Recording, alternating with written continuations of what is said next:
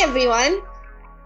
This is me, Sanchi, and today I'm here with Paullomi and her friend Akshaya. Hi, Akshaya. Hi, hi Sanchi. Hi, Paullomi. Hello. And today we are going to talk about a lot of things, but for once, let's start with something cute and funny and let's talk about Harry Potter. Cute and funny. I mean, it used to be, but you know, recent events have thrown everything into a different light. Also, Sanchi is not like Harry Potter, so she's gonna be our objective third party over here. Okay, so I think I thought I was the series antagonist, but You anyway, are. continue. and you still are. But for the purposes of this call, you're the objective third party, so we can drag on. We can enough. brag about your personal choices later. So, guys, what were your first impressions of Harry Potter when you read it as a kid? When did you read it, and how fast did you finish reading it? Like, what do you think, Sanchi? I, the first book I read was the seventh one. No, Yes. I, I can appreciate someone who reads stuff out of order. out of order. My first book was the seventh one, and then I started the first one. So when I was a kid, I found it very interesting, and that's because I did not understand subtext at that point in time. Uh, okay, uh, this is gonna veer into a different territory, so we just want to put out a disclaimer right now. This series was introduced to us when we were children and young adults, and obviously it meant a lot to us and to majority of the population. But recent events about uh, J.K. Rowling's uh, transphobia and her questionable opinions have come to light, which have colored the opinions of different of people in a different way. So we want to say that we are in no way discrediting your opinion. Sorry, not opinion. We are no way in discrediting your experiences. This is just this is just how we used to view the series and how it ties into other other issues. This is not an endorsement of the author and her nonsense opinions. I think the series as a whole is magical, and we're trying to focus more on the story first, and then we can talk about the author later. Yeah, that's better. But it, uh, just a disclaimer up front so that you know we don't look like we're Of course, in agreement with her, which we are not, we're because not. we are decent people. yes, and And she's not. she's not. Yeah, and she's batshit insane. So All right, Sanchi, back to you. Seventh book? Okay, so you want to hear the story of how that came to be? absolutely. Okay. So, um, it was a family friend's birthday, all right, and we were going to all meet for dinner that time, and we were I don't remember how old we were, but we were pretty young, and um, it so happened that if you guys remember when the last book released, there was a lot of like a hype about it and stuff. So, um, and people were in lines outside bookstores that was the time I was into Agatha Christie and stuff. So I used to read a lot. I just, you know, didn't read stuff when other people were reading it, maybe because I was reading other books at that time. So, like, totally, uh, I remember going to Crossword in Bandra West, and when we reached there, it was um, a respectable time 12 1. And when we go there, and I want that book for her, and there are two copies left. So I'm like, okay, Sone pe Suhaga. So I got both the copies, one for her and one for me she got it and she was all happy and all because she was like, I didn't think I'd get it, kind of a thing, because of the crowds and everything at the bookstores. Because think about it, I went at a respectable time and there were only two copies left. First day it was released. When you said So- 12 or 1, you said, you mean, do you mean AM or PM? A uh, PM, respectable. What do you think I mean by respectable? No, because those crowds go on to the next day midnight. That's why I asked for clarification because people were insane at the time. They still are. Fair point. Fair point. I concede.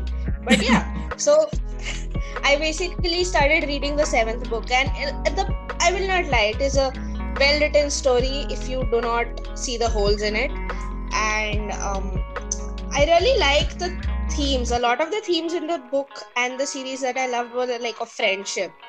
Like my favorite ever relationship in the whole series is like Harry and Ron's friendship. That's very well written.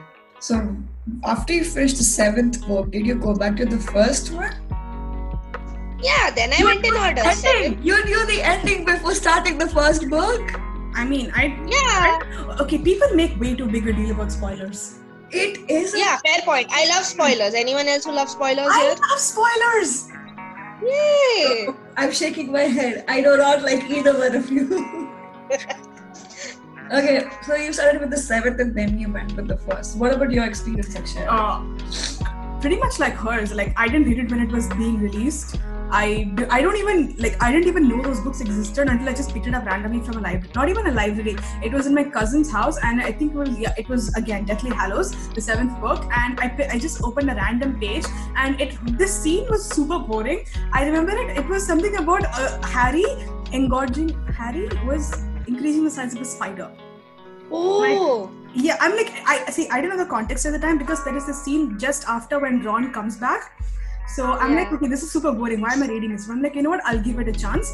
So I read the seventh book, and then I went back to the then I went back to the original books. In my currently in my position, I only have the fourth and seventh books, and up until last year, I wanted to take the full original UK published box set. But now I'm like, no, we don't give money to transphobes. So. I don't own even one of the Harry Potter books. That's okay. But you know how I read those books one by one? One from the school library, the first one, and alternately I would borrow it from my friends in school. Like we would just hide under the benches and read the books. And the fifth book, I borrowed it from my cousin in Mumbai, and he was like, he got it on the first day, first release at 5 a.m. And he's like, this is really precious to me. So at, I stayed at his place and I read the whole book, the whole Order of Phoenix, and again, sixth and seventh also I borrowed it. So actually, I really, really want the whole set too. Yeah. And I always go back to the first book when I'm feeling low. I do have a version of it. I have all I have all the bootleg versions in my phone. Yeah. So I always go back to that book, and I honestly I feel like if you if you've read it from the first book, it's really magical the way the whole thing unfolds. But but I would still say I won't buy the whole set anymore. We, we don't support transphobes. Or, or bootlegging. Wink, wink. Nothing. We support nothing here. Zero opinions. Yes. Zero.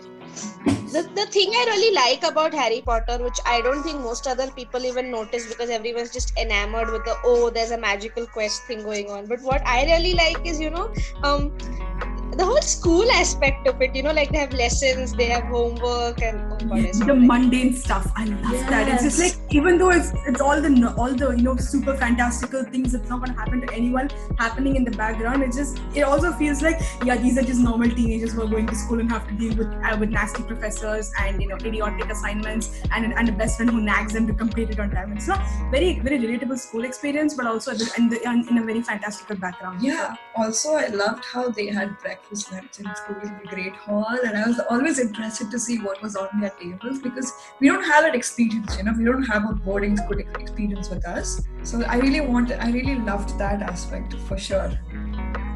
also, the, also, did anyone else feel that their meals were boring? Like it's just eggs, potatoes, and kippers. What the hell kippers are?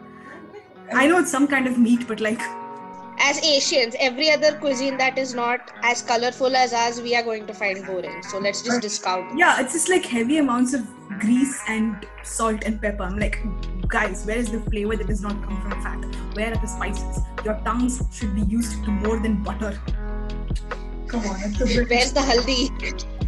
British school. I mean, we I mean we put copious amounts of butter, so I'm no one to criticize fat. I love fat, but like we do something else along with it. We don't just put butter in our foods and call it a day. I mean, it's British cuisine. Their food is very bland, so yeah, boiling and salting and peppering is spicy for them. So I one of my cousins told me one of his friends found a margherita pizza spicy. It's just tomatoes and cheese. How is that spicy? I'm sorry, my life is flashing before my eyes. White people. okay. Yeah, but we don't support them. We don't support anyone. So, Akshaya. Yes. What do you think is your favorite relationship in the book? Like it can be anything, you know. Okay. Just what what is like the most fun thing for you to read that you feel like oh oh I really like this. Basically anything between Ron and Hermione, like Ron constantly nagging Hermione and Hermione constantly nagging Ron. It's just the banter is funny to me, even regardless of the context of it. Like it's this is the kind of stuff you feel like it, it, feels authentic and genuine because like because 90% of my relationships is me spamming and annoying my best friends so it feels relatable to me and they, they do end up together side note anyone who says ron and hermione don't deserve each other can take a good hard look at their life and uh, and their choices you know, this is one thing I actually agree with because I feel that Ron and Hermione have earned their relationship, if that makes sense. Yes, like it's not like it was everything was peachy keen from the beginning. It, they went through their fair share of fights and disagreements, and you know, just outright him. And Ron was the only one who ne- didn't treat Hermione like, you know, like she was just an intelligent person. He treated her like a person. Yeah, he's the one who is like. I can guarantee you, Harry would not have known what uh, what Hermione was doing ninety percent of the time if it wasn't for Ron reminding him. Because in, remember in uh, Prisoner of Azkaban when, when Hermione had the time traveler, Ron was the only one who noticed inconsistencies inconsistencies Yeah. in her timetable. Why are you here? How are you here? I just saw you there. Yeah, and she's like, I have no idea what you're talking about. Also, side note, like this is can you think, can you think about the most insane re- reason they would have that uh, that Professor Dumbledore and McGonagall would have had to give to the ministry about a 13 year old using a time turner? Oh, she wants it for lessons. You see, that's the problem. That's my big problem with this series that the world building is crap. that is true. Yes, I agree with you. Like there, are, I okay. So I have like a bunch of series that I want to read, and apparently, uh, do you know Brandon Sanderson's uh, Mistborn series? Yeah. Yeah, so I want to read Yeah.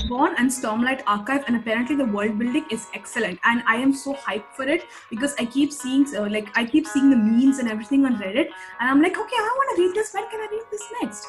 And but then Harry Potter is just it just it like I think she did the base minimum world building where it feels like you're invested in it, but also it didn't. It feels like she didn't put put more thought into it because like when you really look into it, you find I have made I have a list in my phone of all the plot holes in Harry Potter Oh. Yeah, that's how invested I was. at one compared to Narnia series or even Lord of the Rings. Lord of the Rings, like the background work done for the whole universe is ten times, hundred times more than what J.K. Rowling did for hers.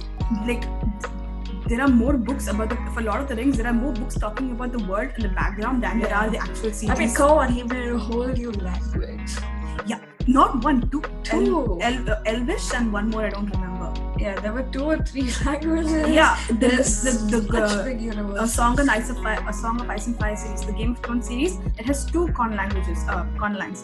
Um, Even Yeah. Eragon series, I felt had a lot more background and a lot more details. Than I know, but Eragon. Eragon felt a little bit more childish to me. Like I read them in my second year of high school, and uh, he did, he wrote them when he was a teenager, and it, it feels like it comes through the pages. Yeah, I liked it. That's why I liked it because it was more. I could connect to it more than I could connect to Tolkien's uh, a lot of the Rings. But but Tolkien's is a masterpiece for a reason. So and I still haven't read The them. thing so is, how much ever she tries to, you know, expand the universe with the Fantastic Beasts, I just feel like it's failing.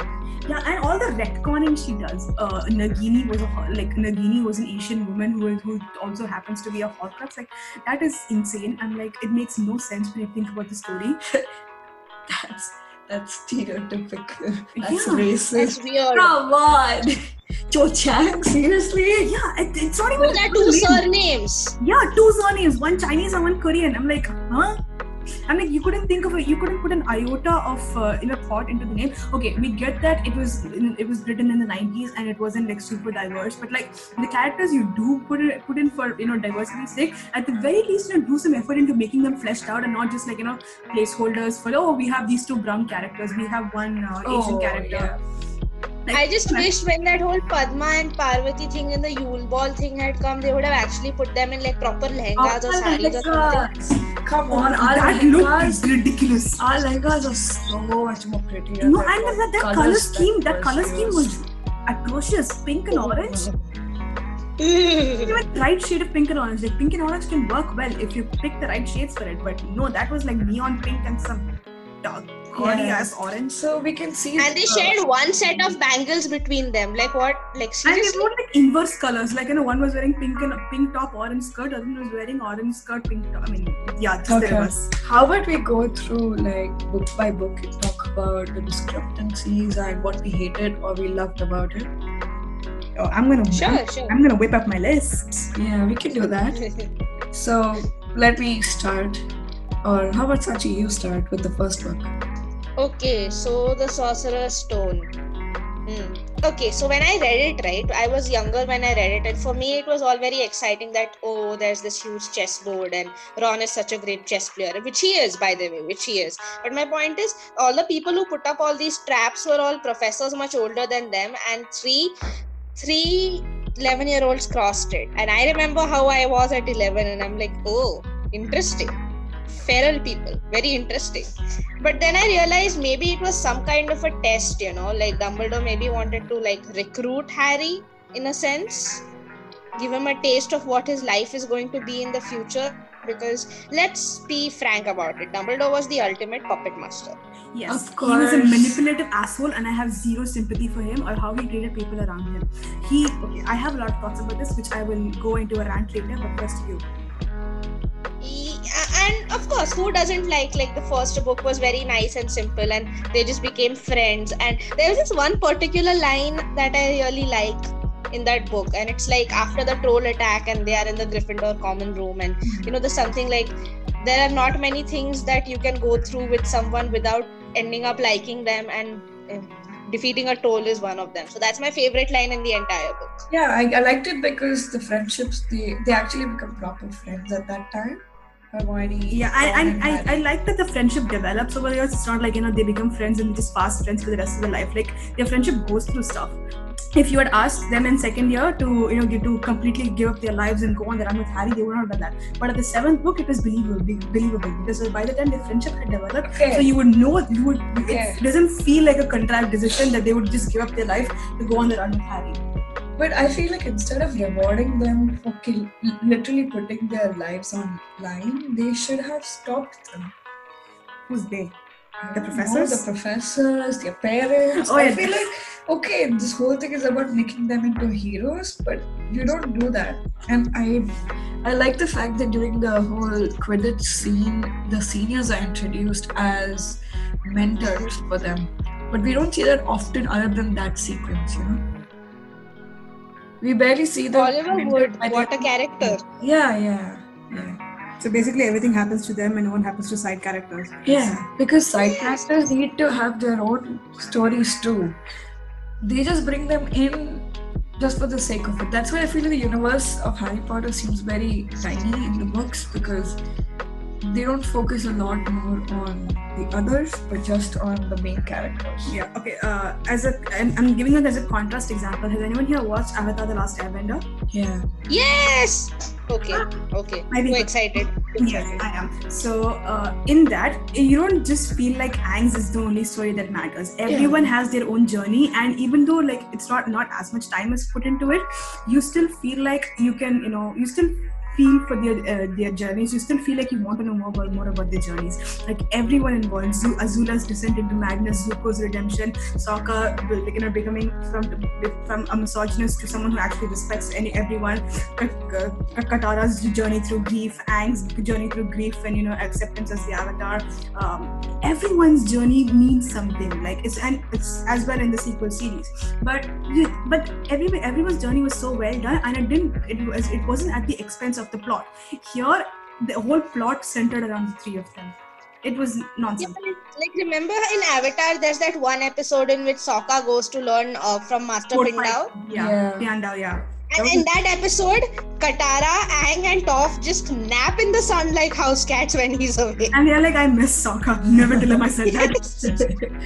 I feel like just at the end of it all, just to make us feel sympathy, they showed everyone's story at the same time. They showed Dumbledore's story in the last book. They showed uh, Snape's Snape's whole backstory in the last scene of the book. Yes, like seven Like, like, chapters. like you, you didn't realize that there was a big hole in the first book itself. Like you could have, you know, done something from the beginning, like you know, given us some glimpse. Like aside from aside from Dumbledore's word that Yaki's on our side, like prove it to us, maybe. Like you know, haven't Because we done enough? seven years of hating that stupid And also, professor. and also, he wasn't a good person. You can bet that if it was someone else who would have whose life had been on the line, Snape would not have turned. He didn't turn out of the goodness of his own heart. He turned because someone else who he quote unquote loved or was at the was at Lord Voldemort's mercy, and so he, you know, the, grudgingly turned to the opposite side because, and and was a spy. We don't know his motive until the end, and it even and even his motive is full of holes.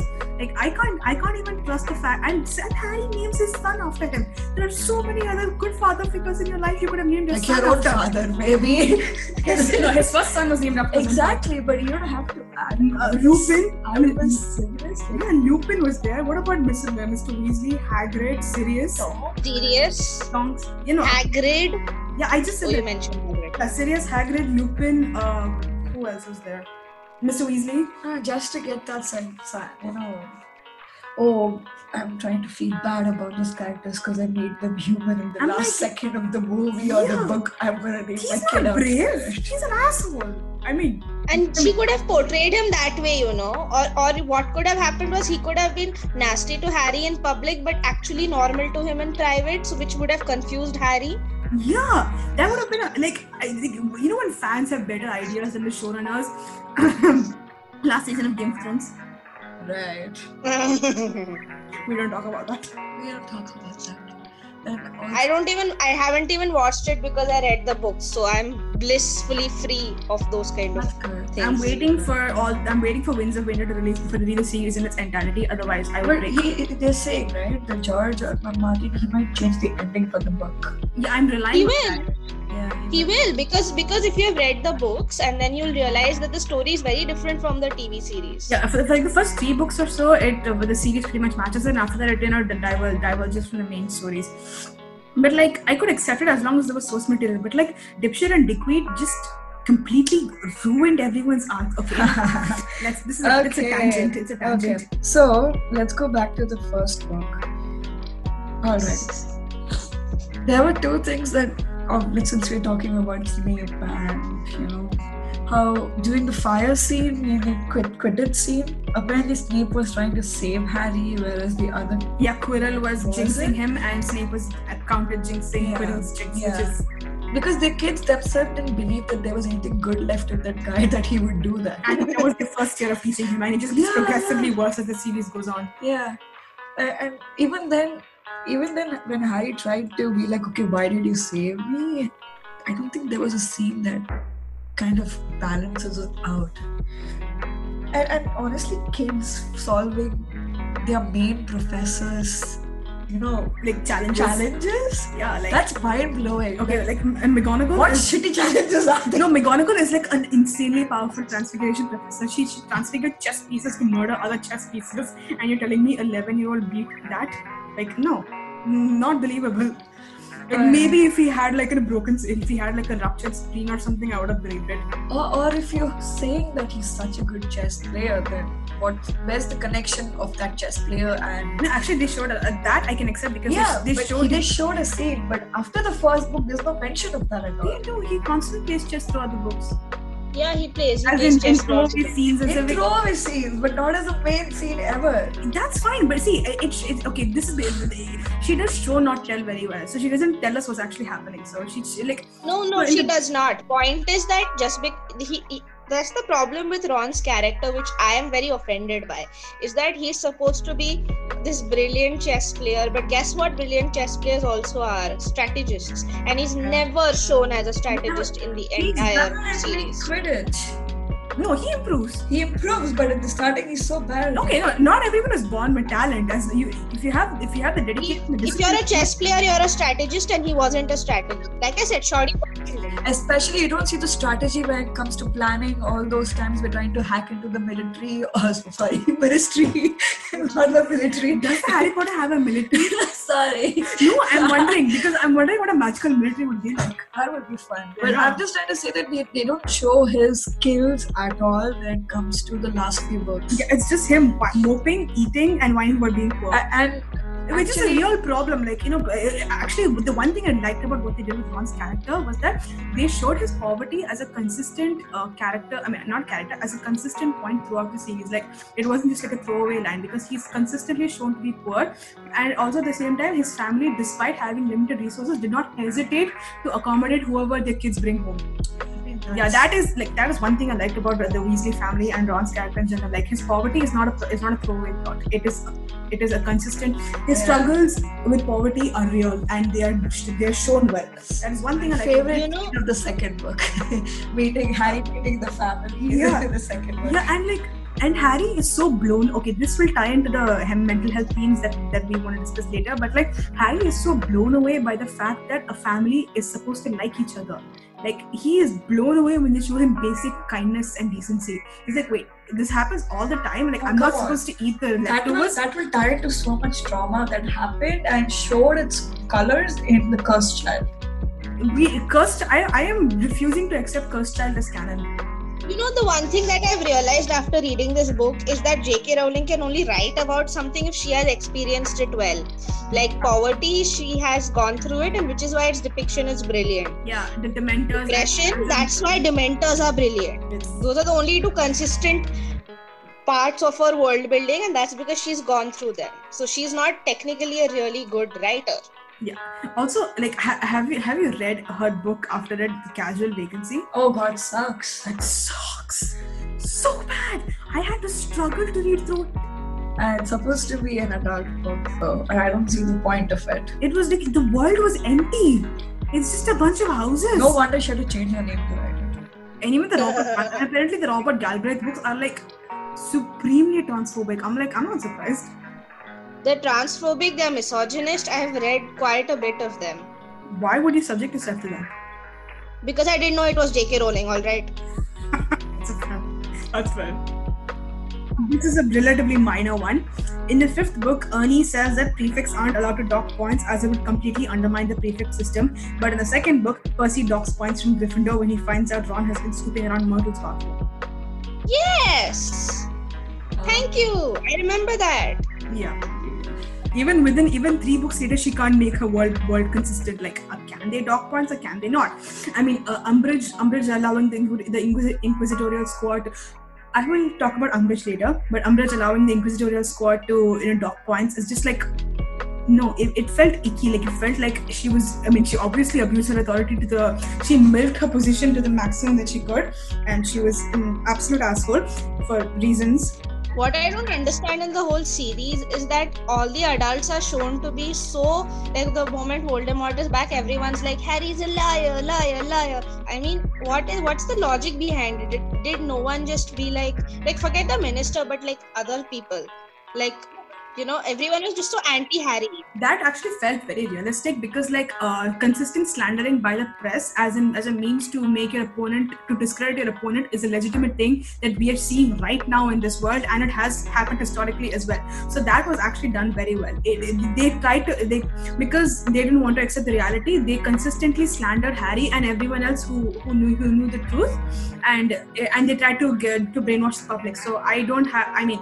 I'm mad that that such a concept exists in the world because of the ethical ramifications, but I am not mad that it was shown in the series because like the how the how badly the press is controlled, how there is only one authority in the in the wizarding world and how it's basically your job options are ministry or poverty.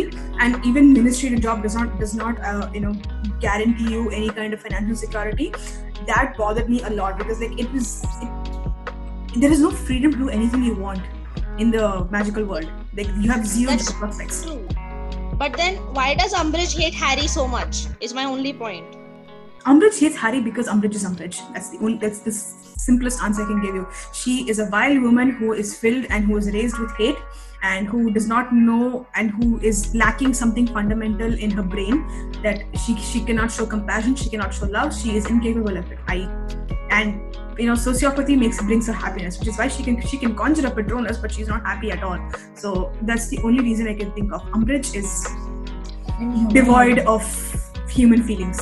Yeah, she's completely inhumane. The way she's Yeah. talking, And the way she- she's doing things. Yeah, I feel like she wanted to, you know, express pain on other people because she thinks that that makes her powerful. Yeah, that is the worst. And the worst, the worst part is people like her exist in the world. She is the, the personification of lawful evil. Like she is a law enforcement officer, and all her uh, she can she can pass anything she wants to make th- to you know fit things in her to. How do I put I mean, that's why she has so many cats. Because of her, people hate cats, you know. They're like, oh, cats. I love cats. afraid." I love cats. Why would you bring so many cats and be like, oh, that's why, you know, Umbridge and cats have to You know, I have a, I have a thing." cra- I have a little crack head cannon. Did you think it Mhm. stuff McGonagall that Umbridge loved cats? Yes! because she's a cat and she's a cat Animagus and Patronus is a cat. You think it completely pissed her off that how can something so vile? How can cats trust something this vile? Because she okay, for all her faults, she was not she was not cruel to the cats that we know of. I mean, she thought she, she thought animal she thought animals were lesser and half Yeah. were lesser. So and, and hence the whole thing with the centaurs and and passing anti anti werewolf laws. So No, I feel like she was in the real world. She would be a Nazi. Legit be a Nazi in the real world. and she would and yeah she would think she's the epitome of white beauty but like no honey no and she and imelda staunton played umbridge so well that even seeing her face brings a very visceral physical reaction in me I think it's the voice and the way she walks. yeah that and it's it's it's, it's a testament to how well she's played umbridge because I sh- the, the actor is a the actress is a perfectly nice lady for all I know, but like every Other time than, I other than Umbridge, I hated Lucius Malfoy with my whole heart. see I hated Jason uh, again, Jason Isaacs, perfectly lovely man, possibly in real life, but every time I see him, I get visceral reaction. Like, I feel like, oh, like I want to spit in your face. That's the power of a good actor. Exactly, they they played them like all the the, the okay in for all the faults of the Harry Potter movies, they were cast impeccably. Why? Why would- did we ever meet Hermione's parents properly in the movie than the books? I understand Harry Potter's family has a big backdrop and a big, you know, story behind her. And Ron's family is always there for him, even in the last books. But why not Hermione's family? They got one scene in the last book of the memory. And that was the disappeared. Yeah. Like, God, the he, Muggles coming into wizarding world is what we want to see the most. That could have been such a good supporting character system, the family system coming in and Yeah, that. but there was like a throwaway scene in like book four or something where the where Hermione's book four or book three, I don't remember, where Hermione's parents met Mr. and Mrs. Weasley and they were you know That was book shopping two. Oh, okay, thank you. yeah, they come together in Diagon Alley and they were shopping together. Mr. Weasley gets very excited about exchange rates. Yeah, and the thing is, Harry would have actually settled best with Hermione's family because you know Muggles You know, coming in. you know there is world. actually a fan fiction that is based entirely on that. Harry runs away as a five-year-old, and he and he he he discovers he's an animagus along the way. It's at the beginning is a little nonsense, but the story, the actual story of that fan fiction, is built so much better than the actual series. I think everyone who knows the universe can make do a better job than Ro- Rowling at this point. Yeah, and he was raised by Hermione's family, and like all the exposition that we are exposed to in the in like when he's when he's like 15 and 16 years old happens when Harry's like seven or eight years old, and like and and uh, Hermione's parents who basically adopt Harry in this fan in this fan fiction, I mean. They ask questions that are like that. That fan fiction fleshes out the world of Harry Potter like 50 times more than the actual series. I'm like, how did J.K. Rowling not think of this? Like, I feel like family should have been a stronger point because you know, as soon as Sirius Black came into the picture and his story became clear, yeah. she just killed him. Yeah, and like, do you like, and the worst part is, Sirius did not know Harry had been abused. He he thought that Harry preferred to go back to his family. Do you think that for a second that if and since Sirius was abused himself, do you think for a second that if that if Sirius found out what was going on in the Dursley household, he would have left Harry there? No, absolutely not. He would have physically broken down the Dursley household and Of taken him. Course. Yeah. I feel like nobody Which is why Dumbledore didn't. You you realize right that Dumbledore wanted to make sure that nobody except he had influence over Harry. Yeah, the, the way he manipulated Harry for But uh, six do you think do- even Dumbledore knew that there would be abuse in the household? Nobody can say that. Oh, I'm putting this child for adoption and he'll be abused. Okay, Nobody fine. One, okay, once he found out, he should have done everything in his power to stop it from happening. How? What do You you, know, he, out? he, okay, Harry goes to stay with the Weasleys for the for like a like extended periods of time uh, to- uh, at the end of summer vacations, and he could have just been like for a cursory visit to maintain quote unquote family bonds so that Lily's sacrifice stay, stays alive. He could have just had the Harry visit like once a month a year so that there is still a, a familial bond. Yeah, but the whole point of keeping Harry with the Dursleys was because of the protection spell. That's- come to know about it later. Yeah, so to keep the protection spell alive, that's why I'm suggesting that that once a month visit.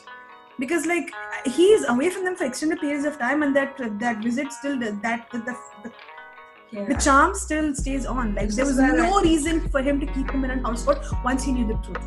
But no, he just wanted Harry to be miserable, and he wanted Harry to be reliant on him, and because and to see and to, for Harry to see him as a savior and as a good guy. And I'm like, uh, uh no. Okay, I think this is where we come to the mental abuse as well as physical abuse. Yeah, but uh, before that, I want to um say something about this series, like the tragedy of this series. Like, forget its creator, you know who the creator is and how much he sucks. But forget all of that. But the biggest tragedy of the series is that while overtly we are given the message that it doesn't matter who you are born as, covertly it's all about blood. If that makes sense.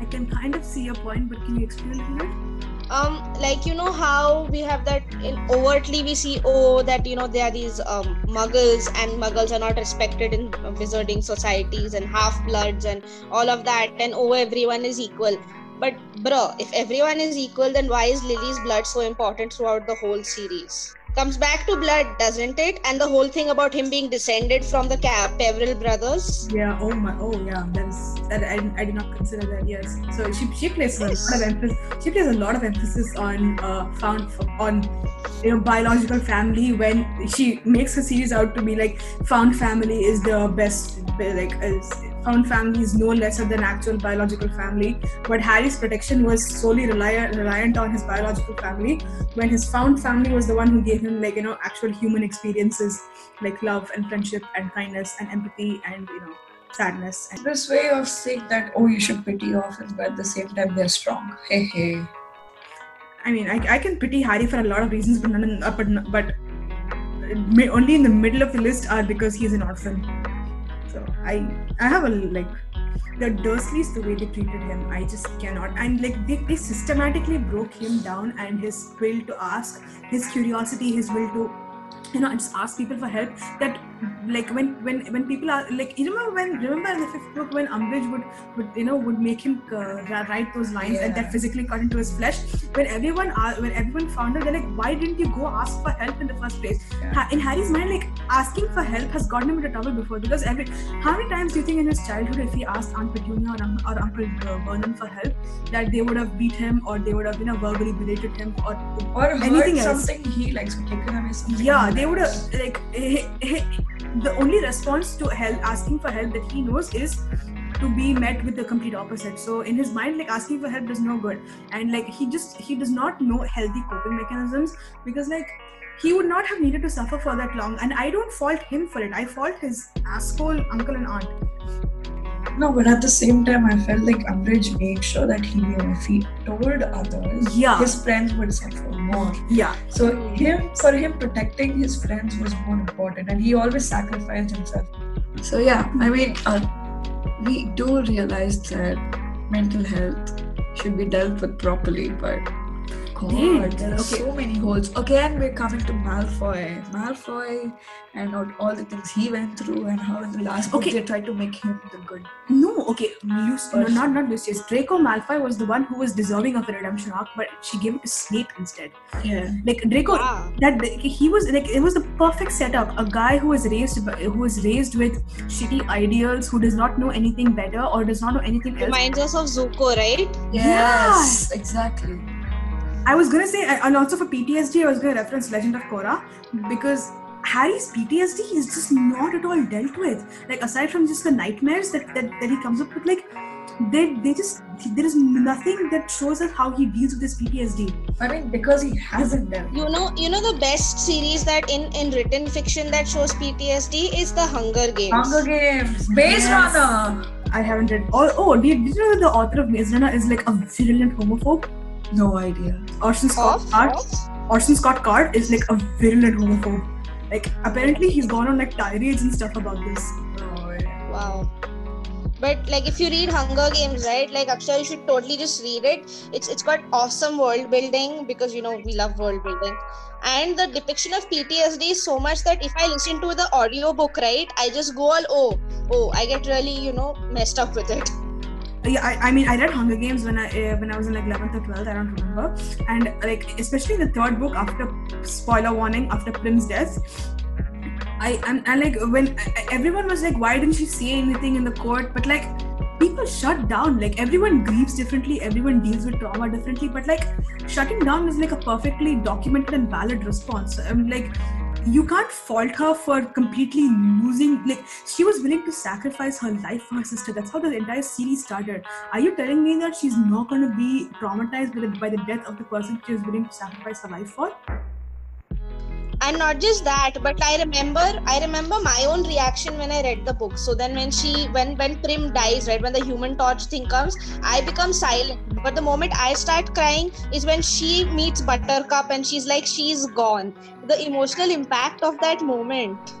But she, and she didn't even like the cat even she understands the significance that a cat has bonded to a human being and we, like we had a whole uh, episode on Hunger Games discussion. I told you I can never I can never stop talking about it.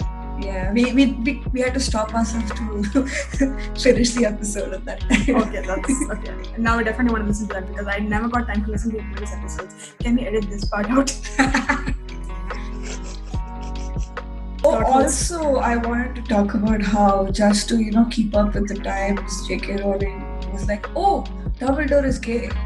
There is not a single iota of evidence that he's gay because like you, you can't just make him gay and not have any hints to. Like if you could, if you like you know strain really hard, you can maybe consider that Dumbledore didn't uh, you know turn in Grindelwald because he had feelings for him, but like he knew Grindelwald for all of three months and and the worst part about and the worst way if you wanted to strain and see is what, what rita skeeter says you know in her uh, about her you know dumbledore and harry relationship is called unhealthy even sinister. What a homophobic way of showing he's gay. Yeah. Or i mean denying that there's a pedophilic you know, oh. yeah which again ties into the whole period, like you know the whole uh, how some homophobes view gay people as pedophiles, which um, are not the case. Yeah.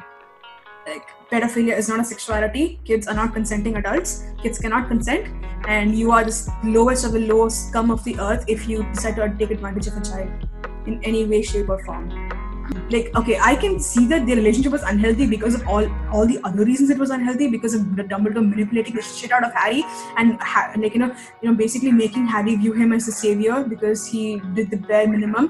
And also he did not even prepare harry for the for his own death knowing how much he has lost. He did absolutely nothing to prepare harry for the fact that he was dying.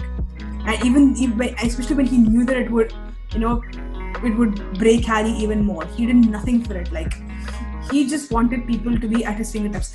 Uh, I have another example of this. Um, so how long did Dumbledore know Sirius? He knew him as a school child. He knew how dedicated James and Sirius was were to each other. He knew that uh, there was a that there was a possible more in this thing, and he also knew how much those boys went through to you know be good friends to Lupin because they be, they became animagi for the whole for, for Lupin's sake. How could he knew that he could have fought for Sirius? He let Sirius rot in Azkaban for twelve years, especially when Sirius didn't get a trial. But the and he and he let Lupin rot unemployed after he graduated because he didn't have a use for Lupin. But the moment Sirius bro- broke out and he needed decided that he wanted Lupin to, manipulate, uh, to you know draw Sirius in, he decided to recruit Lupin. Draw Sirius in or make sure Harry does not, you know, go through the papers and go against and try to kill. That Sirius. Harry would have found it anyway because he found it way before Lupin was even hired. No, he ah. found out, but he was scared. Yeah, but no. Lupin, so having and hiring Lupin was actually a good thing. No, no, no, no. I know. I'm saying you should have hired hired Lupin before. You shouldn't have let him rot. He only hired Lupin when he had a use for Lupin. He yes. Should, are you telling me he would he couldn't have found a single position in Hogwarts for Lupin, knowing that he was going to be ostracized by the wizarding community for being a like for being a werewolf, which wasn't which again, it, which you know it would have done a hell of a lot more for you know people not stigmatizing uh, uh, against illnesses that they cannot control which would have done a hell of a lot this would have been a lot more it would have been how do I put this lightly? You know, I feel like you know J.K. didn't even expect the first book to be so big. So that's why whenever a new book was asked and deadline was given, she would make up stories up. So she needed to bring the fathers, James' friends, up in the second or third book. Yeah, that is her fault as a writer. Yeah, that's her fault because she just saw the books as money makers. Money. So she didn't expect the first book to happen. So that's why it's so loosely written. You know? Yeah, but so first book is the most fantastical thing ever. From third book, you come to see the realities of life you know stepping into it. Yeah, I know, but like I said, I but I can only I can't you know think for her motivations. I can only make my opinions based on what is written and what Of is course, canon. So in, in this canon series, she only hired like I'm saying he, Dumbledore should have hired Lupin before, and Dumbledore only hired Lupin when he had a use for him, and he let Sirius rot in Azkaban even though he was his student and knew Sirius better. He only brought Snape in when he had a use as a use for him as a spy, and when he knew he could manipulate Snape at his lowest point into being a spy for him for because of the person that was involved. I mean, come on, it's politics. He's the headmaster. He has to stay the headmaster. No. I'm saying if you want to be conniving, be conniving, but don't put on a nice face and pretend you're the you know uh, Mahatma of. Uh, The thing is, we are assuming he was seen as the Mahatma. he's yeah. explicitly portrayed as the Mahatma of this thing. All his titles and everyone knowing Dumbledore as a benevolent, uh, a benevolent person. It's just that Him- he's like the politician of the university or the school or whatever. Bringing all he was the head of the. Wizengamot and the international. Uh, uh, Of course, the Wizarding people can get No, to that point. You think he doesn't have the Donald Trump over there with all his kid over there? We're not talking about Donald Trump because I will take up this entire podcast. I won't let you. I will shut you up. So I will slap the hell. Get out of my house! Yes, back to the topic. Where were we? Okay, let's go to the Prisoner of Azkaban. Since we're talking about Sirius Black exclusively. yeah, okay. So The biggest problem I had with Prisoner of Azkaban was the existence of time turners. Yes. yeah, Go on. please do. Yeah, I mean, okay, you have time turners and you can use them, but like, what are the rules? Like, um, what kind of rules? Like, uh, Hermione is also breaking rules when she's going back and she's, you know, sitting for lessons. So, um, it just brings back the whole time paradox thing again, which just, you know, if I think about it, it twists my brain into pretzels. But stuff like, you know, um, is this okay? Is this not okay? And um, it, did it happen because it already happened, or it has to happen? And if that's the case, then if Buckbeak can be saved, then why weren't Harry's parents saved? Stuff like that. Yeah. Yeah. Uh, also, like, um, how, how many timelines do you think Hermione would have created by going back one hour in time simply to, simply to attend another lesson? Like, girl, Oh, You're oh. fucking with time and asking for bad shit to happen to you. Yeah. Because most of her classes were on top of each other, and how would she do the homework again? Go back in time and do the another set? No, but that's where we saw Hermione being completely burned out with like 50 different books in front of her and just her head being Yeah, this. yeah, You know, if, if I was Hermione, what I'd do is I'd live one day two times. yeah. Exactly. I would do the same. How else Yeah. would you keep up with everything? And But this is not what Yeah. essentially. Instead of, but, then- but then but then turn reliving an entire day is much more dangerous than, than living an entire hour. but if you go back in time, does you, does does, does it mean that what I ate would not be in my tummy the next day? I'm confused. That's what I'm saying. She did not I'm any laws of time. Yeah, I think time turning and creating timelines is a whole other Isn't- spectrum it needs of fiction. Yeah. that It needs its so much you know, it needs so much nuance and like you know laws and like you know you need you need you need enough of a substance for it that you have uh, how And I think she realized it because then again she burned again to the Cursed Child and how the fucked up thing happened Yeah. with the good timelines. Because she realized that what she did in the se- in the second no she made it worse in the Cursed Child because he, Yeah. they go back like what 50 years in time or 20 50 years in time and then mess up five six times. I'm like what? Which is insane. Also like uh, this this, this is another another plot hole i found. You remember when uh, sirius sirius and lupin are explaining everything to harry in the Shrieking Shack like you know mm-hmm. how the about Lupin's Lupin's lycanthropy and you know them becoming animagi and you know how you know they they switched secret keepers at the last minute. So we think it's just Harry, it's just Harry, Ron, Hermione, Sirius, and Lupin, and and P- and Peter over there. But then Snape is also there under Harry's invisibility cloak because remember somewhere at the beginning of the chapter there was the a door slammed and we found out later that that, that, that, Snoop, that Snape was there with Harry's invisibility cloak. Yes. Later in the fourth book, Sirius says uh, on, only uh, only the, those three and Dumbledore know that Harry is an anime, that Sirius is an animagus. Snape also knows. Like, Yeah. He was listening he was eavesdropping in on them. I'm Of like, course he was. yeah. So why does he say that only the three of them and Dumbledore know that he's an animagus? Like he could, and Snape has zero qualms about ratting people out for his own benefit. Remember when he ratted out Lupin because you know he's an asshole? And that, Asshole. yeah, because he ratted out sorry, because he ratted out Lupin, Umbridge passed those anti-werewolf flaws, eh, which is addressed in the fifth book. Like he did, he just didn't ruin Lupin's life. He ruined the lives of every single werewolf in, in Britain. Come on, Bill. I felt so bad. He was in the. I think we should form a I hate Sp- Snape fan club. We're I already would, there. I would be the president. I would hold the meetings. I, would take Bill minutes. not the name. I'm just kidding. It's the Yeah, Sky it's charming. Yeah, those are cursed names. Yes. Alright, also another thing I wanted to talk which I forgot because I got interrupted. Sorry. Okay. Alright. Oh wow. Why would you do this to me? Okay. The whole war situation. Sorry. Sorry. We were talking about how long this has already gone on. It's been an hour and then we are the one hour of uh, talking about this. Oh wait, this we can fill hours and hours of this stuff. Yeah, but. That's my that was that was exactly why I was like, let's stick to one topic. Yeah, it won't happen. Let's just go on. Yeah, the war. Okay. I Till- can't. till I can't go do more on. than prompting you. Till you, you go on. Okay, one more. Pl- okay, one more plot hole. Okay, so remember in the sixth book, Harry says that Felix Felicis takes six months to brew the lucky Yeah. potion. How? Okay, and remember in the beginning of the book when Slughorn says he has Felix Felicis with him. No, Yes. not uh, not not uh, yeah. In the beginning of in the first portions lesson, Slughorn has a Yeah. has a vial of Felix Felix Felicis, right? So and so uh, Dumbledore and Harry went to recruit him in the middle of July or like at at the latest the beginning of August.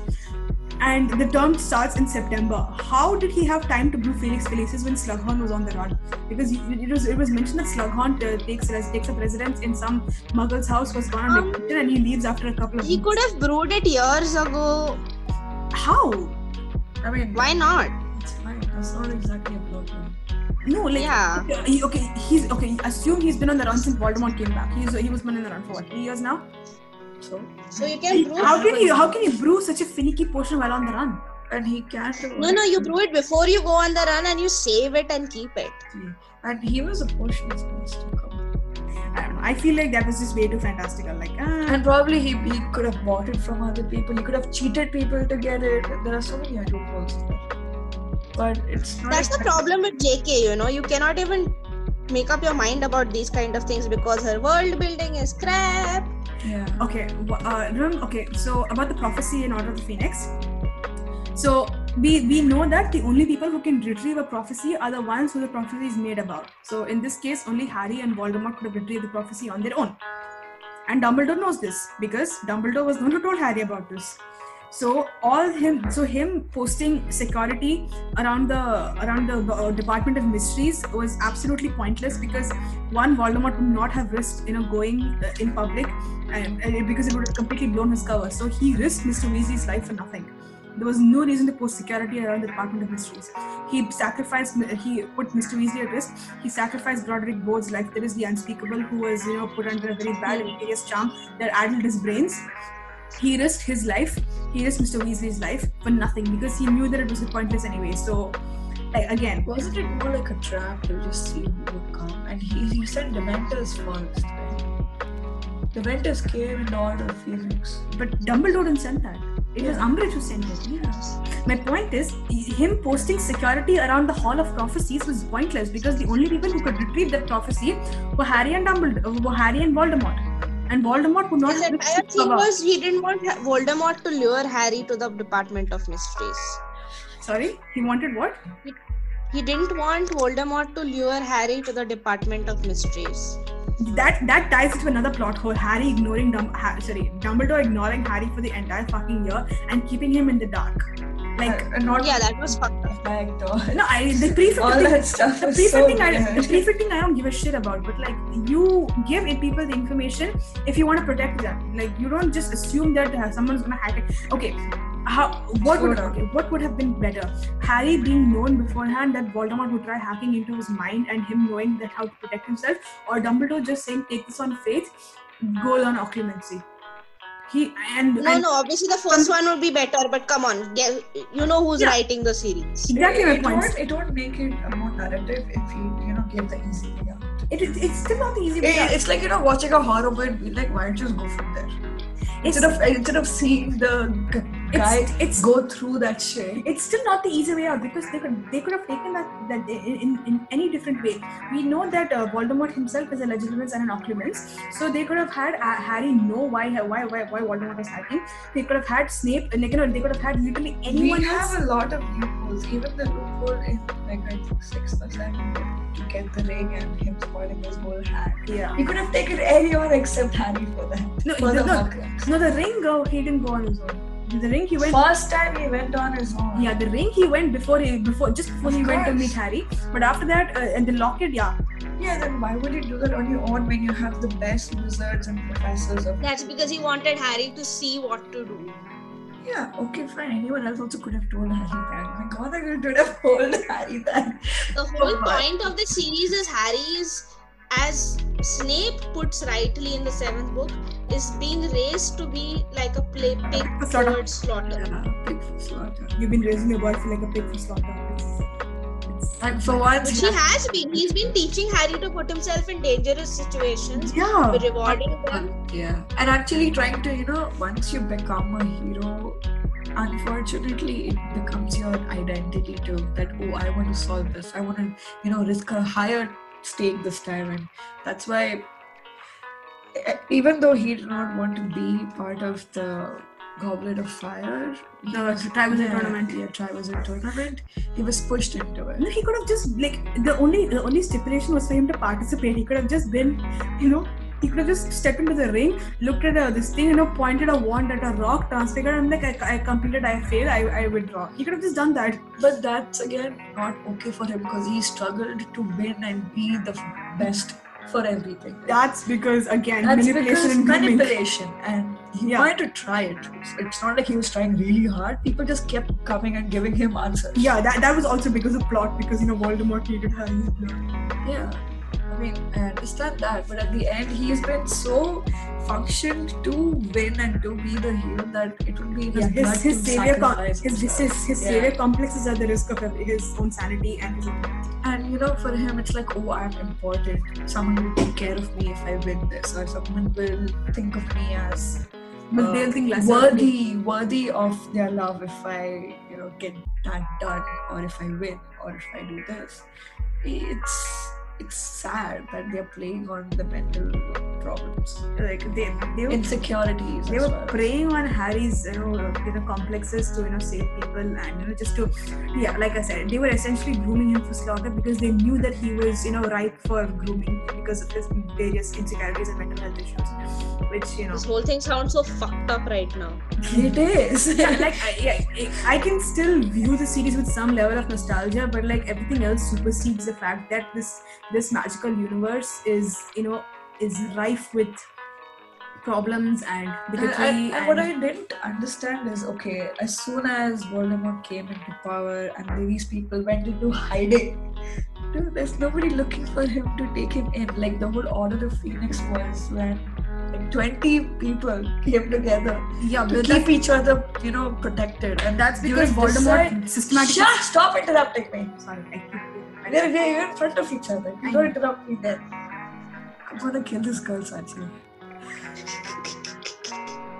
We have problems like this where we're in three different places, not we're in the same room next to each other. Sorry, go on. So the whole point of Order of Phoenix was to protect the kids and the families. But when these people, those three of them went into hiding, there was nobody reaching out to them and be like, "We are forming an army. Come together." They did a whole as you know, big scene during the double, during the war at Hogwarts. But other than that, it was so blandly written. It was it was boring. Deathly Hallows. Yeah.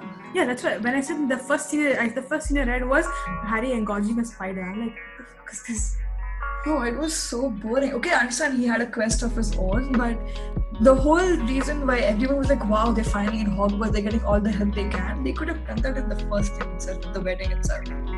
also like they made him like the, the pacing of this was so so weird like months after harry okay it's also realistic but like it's weird but like months after harry goes on the run he finds one horcrux and then he finds three different horcruxes in one day Yeah.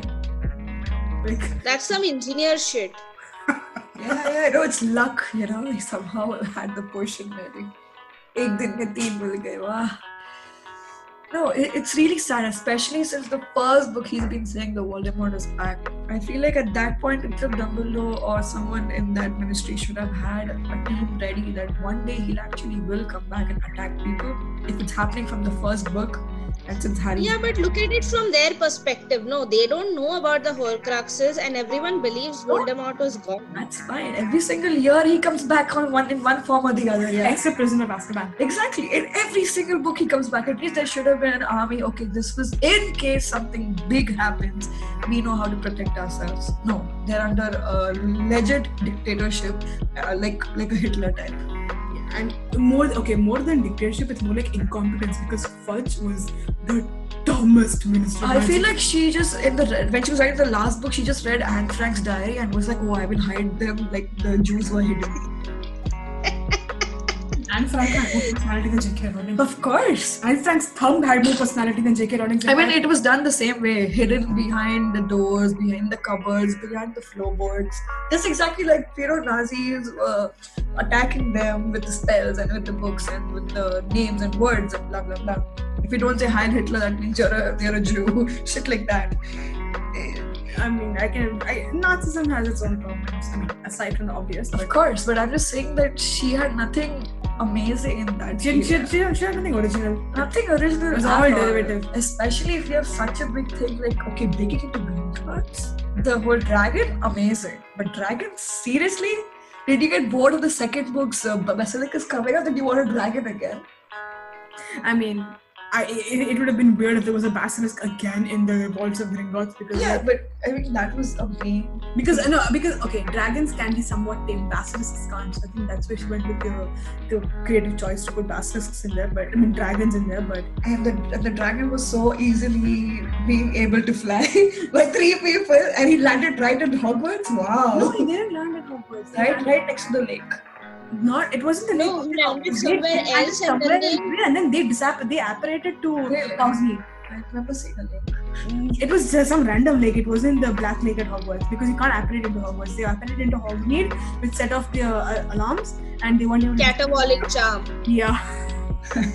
like which like so very subtly named like Yeah.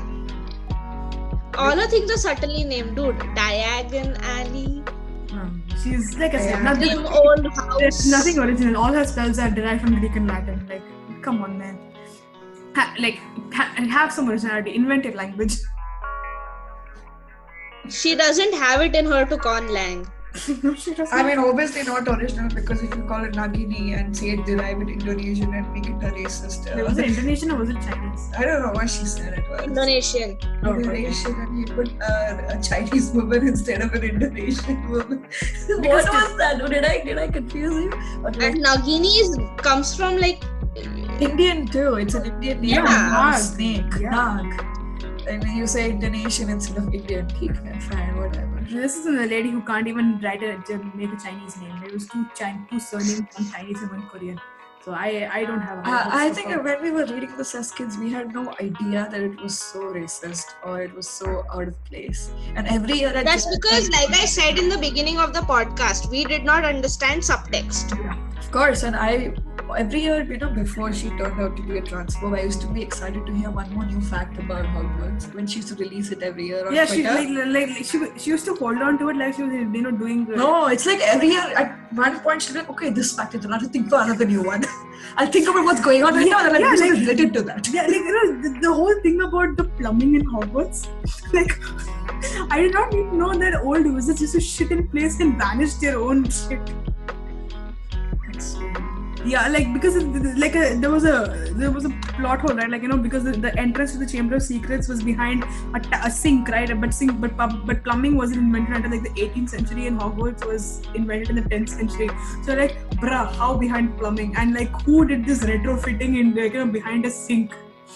So, like, and she's like, oh yeah, wizards used to pee and shit where they stood and they vanished. And I'm like, okay, that is one thing we just absolutely did not need to learn or know because We were fine.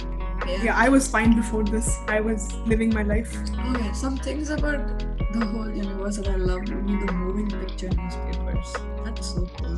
Gifts in real life. You say GIF or GIF? Yes. It's GIF. It's GIF. It's GIF. Is it graphic It's graphic. Jiff. Dumbass, the Jif. inventor of GIF said it's GIF, so you're wrong.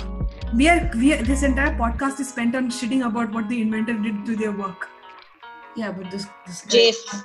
but this guy is not an asshole or a transphobe. No, it's not. No, no, no. But Okay. we say that only about trans folks. You don't say that about normal people. Okay, all my crit. Okay, I, I can criticize her about being a transphobe, but all my criticisms right now would have would have been entirely the same before I'd known she was a transphobe. I can criticize her for her transphobia you later. can't say so if she says this this universe there's a university called Hogwarts. You cannot be like, no, it can't be called Hogwarts, it'll be Hogwarts. You can't do that. That's because she named it Hogwarts. No, no, no. Okay, So the inventor saying it's Jif, so you can't be like, no, I will call it Jif because you're wrong. I'm calling it GIF. You can call it what you want. So you're wrong, but you can If I were a butterfly. that's how I have, you know. Yeah. Okay. we got it. We Sorry. got it, baby. Let's go. What's- Yeah, so on a, has anyone explored Pottermore? Yeah, Yes. What are your houses? I was uh, Gryffindor. Yeah, same. I really Ravenclaw. Slytherin. I wanted to be Ravenclaw. Has anyone played Hogwarts Mystery? The new game that is technically canon because it is a it is a direct prequel prequel to the uh, Harry the, the Harry the original books. So like whatever happens in this happens happened in the Harry Potter universe because it is by Warner Brothers and Jam City. Nope. Yeah, I'm Nope. playing it purely for the story and because it was Harry Potter and J.K. Rowling has like zero involvement in this. Okay. I'm playing it and it is oh my god, it is so mind numbing. Like all the original characters, they are. Do you know? Do you know the concept of Flanderization? No. Okay, so basically, you a character that has many different traits in the beginning, they are reduced to one single trait about them because for plot reasons, because they don't care about uh, about developing them further. So remember in the original series where Charlie is a dragon worker, like he works with Yeah. Dragon Reserve in Romania. He is a student in the in this pre, in this prequel series, like in our main characters here. So his all his conversations center around dragons. Like it's dragons, this dragons, that like you know all those mini little dialogues you get about this thing. I wonder if I can read about dragons today. Ooh, what would a dragon do in this situation? It, it, it, it, it's basically a character with a single trait and nothing else to them. So uh, uh, wait, how does this even come up? We're talking about games. No idea. Harry Potter. Yeah, Pottermore. We were talking about Pottermore. I used to like the old version of Pottermore where you know you could actually make potions and stuff. There's a new version. I have. I Yeah, there is. It's not that good. Yeah, I'm fine. I don't think I'm missing out. Okay. How, wait, what else? Did, I go through all my chronicles? Did you? I don't know. I don't think so because there's one about like Thestrals and stuff, and about secret keepers. What about Thestrals? I mean, um, why did she introduce them the way she did? Yeah. Okay. If Harry did see his mother die, how was it that he was not able to see he see Thestrals until his fifth year? If Thestrals, if Thestrals can only be seen by those who have seen death, even if you want to kid yourself that the death of his parents happened when he was so young that it wouldn't have sunk in, he was 14, nearly 15 when he saw Cedric die, and that's definitely old enough to register something. I have an answer for that Okay. because I remember every time he thought about it, he remembered only green lighting and someone's at him. He He saw Cedric's body. He literally took Cedric's No. body back to Hogwarts. Dumbass, I'm talking about his mom dying. You said since he saw his mom die, he should have been able to see it from the first year. But every single time they talk about it and him thinking about his parents, that he only sees a green light and someone screaming at him. They don't show him Yeah. Okay. being able to recognize his mom's body. Okay. No, that's So that's after Cedric's death is when he can see Thestrals. No, okay, he's. I'm talking. Okay, the the the the, the, that take you to the carriage back Yeah, in yeah. Hogsmeade, right? In the, at the end of the year, he doesn't see them then either. He only sees them at the beginning of next year. He doesn't see them after Cedric's death, like you know, a couple of uh, a month after Cedric's death. He only sees them. Oh yeah. They take it to they took it to Hogsmeade, right? Yeah, the, the, the, the same carriages that you that take you from the school to the train station. Those are again pulled by Thestrals. He didn't see them then. He only That's sees them at the beginning of fifth year. Huh, that's interesting. Yeah. And also I have one about secret keepers. Secret keepers. Okay. Yeah, uh, you know, in the the ones. I remember. Okay, yeah. So in the seventh book, Ron tells Dobby to take them to, to Bill and Fleur's place and gives them the address. Uh, once they arrive, Bill tells Harry that their place is protected by the Fidelius charm and that Bill is the secret keeper. We assume that Bill has given the secret to Ron because he stays because he stays there. But how is Ron able to reveal the address to Dobby since neither the subject of the Fidelius charm nor the secret keeper? So sorry, since he is neither the subject of the Fidelius charm nor is he the secret keeper, but only the keep, but only the recipient of the secret. Because Dumbledore tells us the only person who can divulge the secret is the secret keeper, and he cannot be tortured or coerced into giving giving it up. So other people who know the secret can't tell the secret. But then Dobby wa- only was told about the lake next to Bill's house and not the actual house. No, he actually house. tells the actual house. Shell Cottage. Yeah. Shell cottage, yeah. he tells him and also this this is in the same chapter only same goes for auntie muriel's place. If mr weasley if mr weasley is the secret keeper there how can bill divulge the secret to harry? So uh, bill tells harry like you know yeah the rest of my family is hiding at auntie muriel's place and my dad is the secret keeper there. Like it's not his secret to reveal. You know, I think the answer to all our questions has always been shoddy world building. yeah but i spent all my time on this so not all my time but you know a fair amount of oh, yeah, time this was why did i make this but You still have this. It's 20. No, I mean, I updated this last with this one in 2020, 18 July. This the prophecy one. I think instead of starting, that's what you do. No, no not constantly So- because I haven't. Constantly. Eh. Constantly. Eh, So basically, even though I said I was the one who was like, I don't like Harry Potter, but you also have the same criticism. So we what's the I difference between criticize the us hell out at of this this point? series. I can criticize the hell out of this series, but like it still has some amount of nostalgia for me because it was my first big girl series. It wasn't for me, so I'm just. Uh, Yeah, no, I mean, look, I can like it, but I can I can criticize the hell out of it at the same time for other reasons. definitely. I loved here blew my mind. I It's still haven't like, read Lord of the Rings. You suck as a human If you haven't read it- I haven't read it either. come on, guys. That.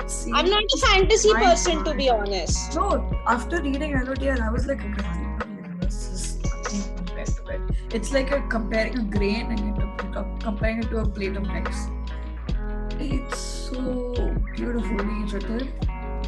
Obviously, it takes you a longer time to understand and remember and go through. Yeah, and apparently this the Silmarillion has like a whole bunch of like I think there's a family line in the Silmarillion that goes back like 30 generations. of course. And the only thing is, you know, No, and all the names are there. again. That's it. I will punch her face today.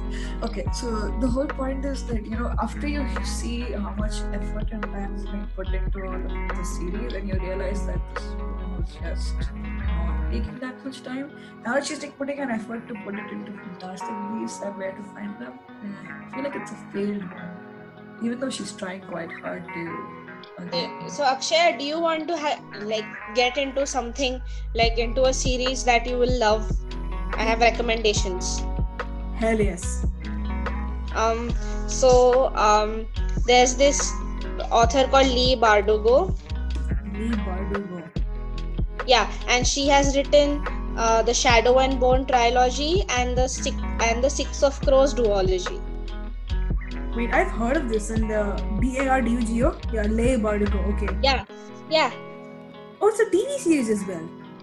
It's coming it's coming but before it comes really you should read the books like okay um uh, shadow and bone is like not personally for me is not all that good but six of crows i'm obsessed with the six of crows i even have the six of crows duology box set Wow. Yeah, I remember you told me to read it. Six of Crows. Yeah.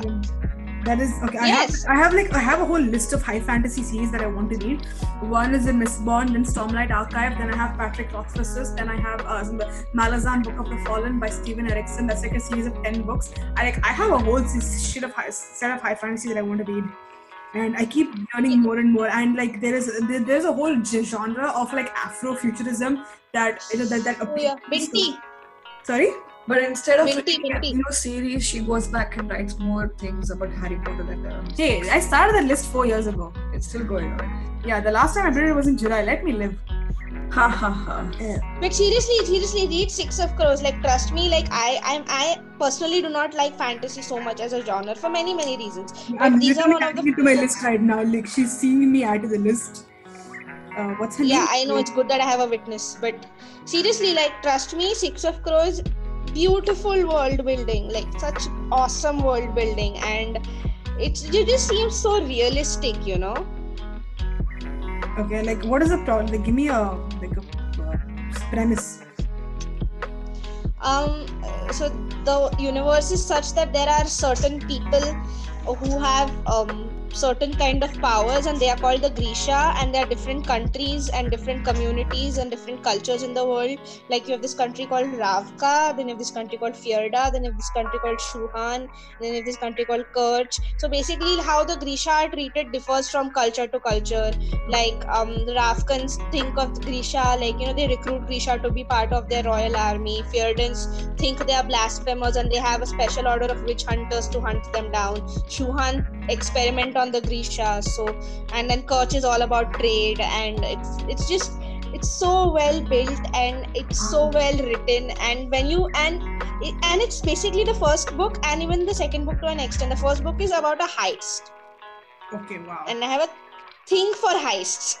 and the way this heist is done, and you're just, you know, you're just like mind blown. Like the level of planning, and you yourself as a reader cannot take out plot holes. That's okay. That's that's awesome. Okay, now I'm like super, super, super interested. Like, but it's a good. But like, I have the okay. My list has like 54 things now. okay, you want to bet Put up this at the top. but she won't she won't read any of them. She'll go back to Harry Potter. No, I actually haven't read the series in over a year. Are you? Oh my god, proud of you. Okay, anything else we want to add to Harry Potter or mental health or anything else? Go back to your list.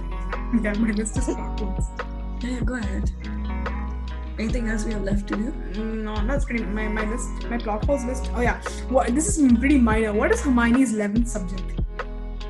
Oh. Yeah, because her it's owl list, her no, her owl list is 11 subjects, and she got 11 uh, 11 owls. So I have the the subjects listed according to um, what do you call alphabetical order.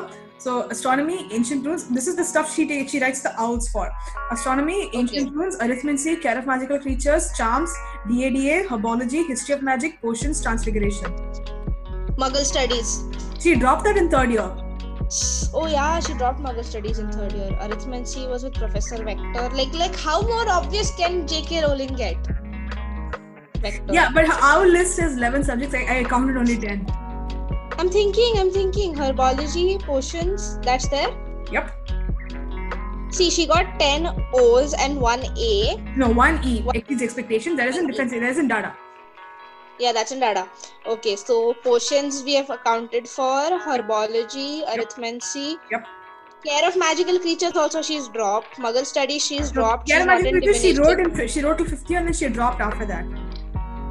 Okay, right, right. So that's also taken an, uh, in account for. Then she dropped uh, uh, divination in third year third year. itself, Third year, yeah. and Muggle studies she dropped in third year. Yeah, we're missing one subject. Transfiguration. Yep. Okay. Um. Uh. Yeah. Whoa. It's a mystery, I think. I don't like this. End the episode with a mystery, guys. If any of our listeners know Hermione's 11th subject, Please tell me because it's driving me crazy. I will not sleep without this. I mean, I will sleep, but you know, it'll be it'll be much better than 11 subjects, so I can at least resolve one plot. oh, no, she won't sleep. Yeah, I'm gonna stay awake for the rest of my life.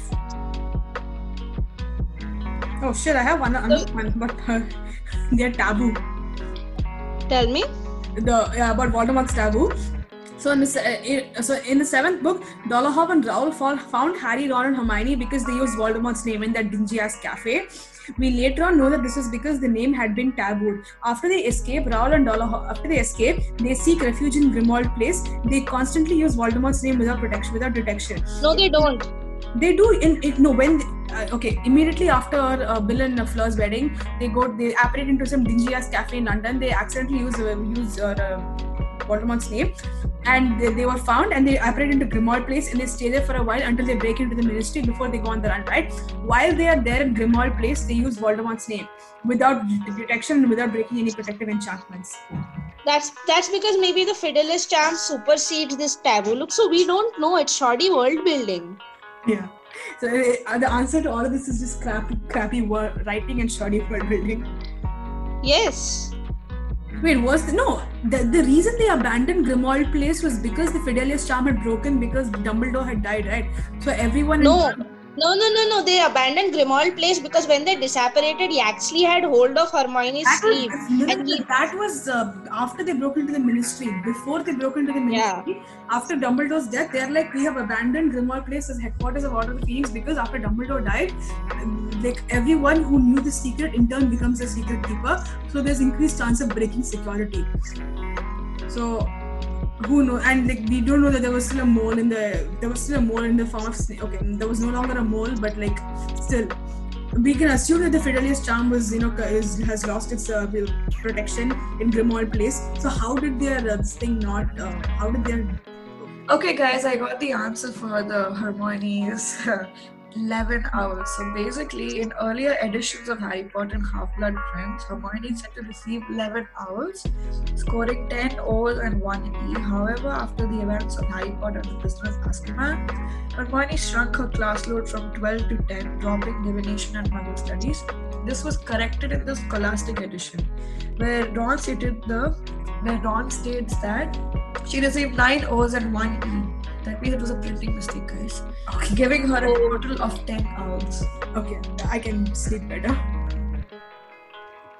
That makes more sense. I was like, which subject are we missing?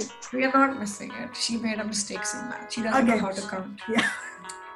She also doesn't know how to be a disciplined being, but that's for a different time. Okay, guys, can we end the episode at this point? Definitely. Yeah. We Well, have we all have. Because a if lot we don't, we have. If we have a lot more opinions, we can have another episode. Sure. Cool. How about I do the ending? Yeah, yeah, your turn this time. Okay. One, two, three, go.